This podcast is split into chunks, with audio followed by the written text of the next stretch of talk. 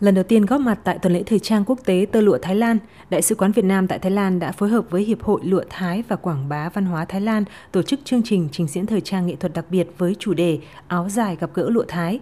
Phần trình diễn gồm các bộ siêu tập từ 5 nhà thiết kế thời trang nổi tiếng Việt Nam và được thể hiện bởi nhiều hoa hậu, người mẫu hàng đầu của Việt Nam hiện nay.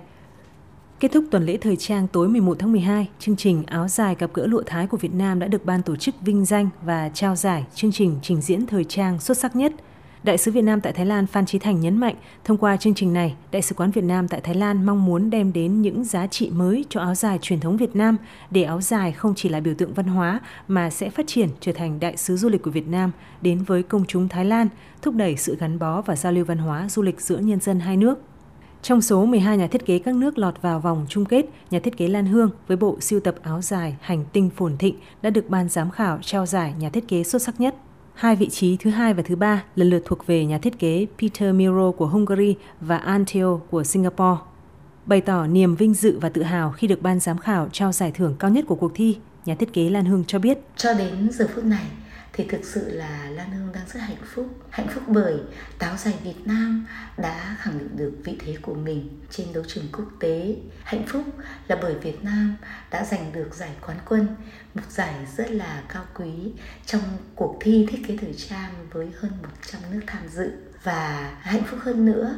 là cá nhân Lan Hương đã có những cái đóng góp vào cái thành tiệu để quảng bá áo dài Việt Nam rộng hơn và mong ước áo dài Việt Nam được UNESCO công nhận là di sản văn hóa phi vật thể thế giới. Nhà thiết kế Lan Hương chia sẻ, bộ siêu tập mang tên Hành tinh phồn thịnh của chị được lấy cảm hứng từ vòng đời của cây lúa, một nguồn năng lượng sống quý giá mà thiên nhiên ban tặng cho con người.